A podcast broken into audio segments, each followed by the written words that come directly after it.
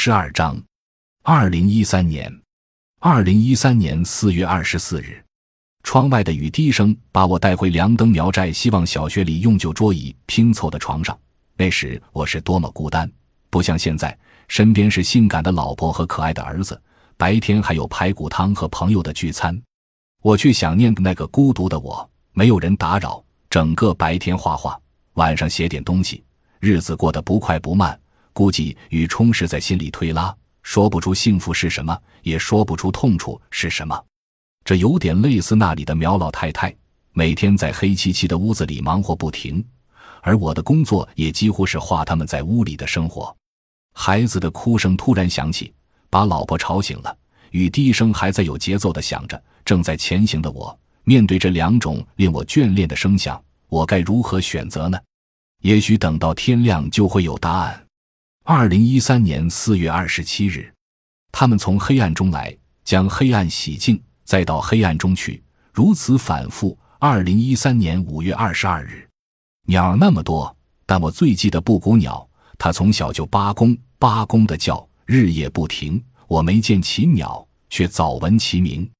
搞艺术应该有自己的个性，并且反复的表达自己。这种反复是有力量的。如果你的声音也像布谷鸟的叫声一样，在幽静的山林里给人享受，那你的个性变成了共识。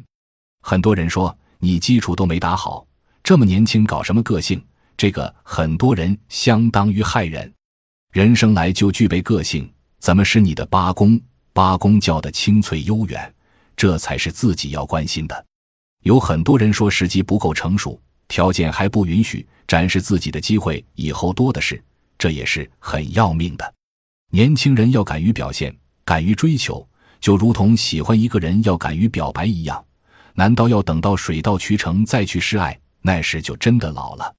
搞艺术要永远处于发情期，根都挺不起，哪能做艺术？不管社会怎样看自己，也不管别人在做什么，更不管他们的心情好坏。